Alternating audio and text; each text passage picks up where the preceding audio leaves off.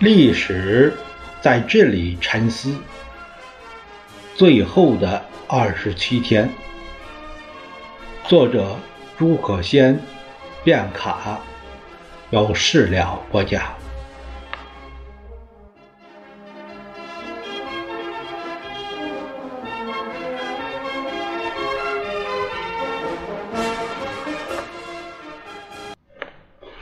少奇同志。病躺在西楼一层南头的里间，安顿好之后，少奇同志微微的张开眼睛，缓缓的望了一下周围，他似乎是在寻思这是什么地方。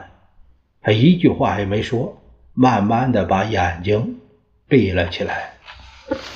少奇同志不可能知道，而今他身陷囹圄之地。就是他一九五八年曾经视察过的古都开封。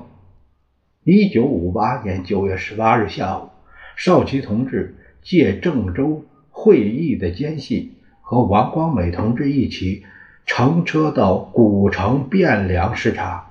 他当时的身份是中共中央副主席、全国人大委员会委员长。作为党和国家领导人。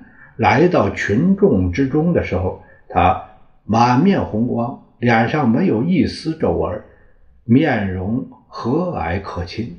他那风尘仆仆的身影，那慈祥笑容，无不给人留下难以磨灭的印象，无不使人顿生敬爱之情。少奇同志健步登上龙庭，眺望古都新貌。少奇同志仰望铁塔，胸中雄风四起。少奇同志来到工人中间，握手交谈，是那样平易近人，使工人们倍感亲切。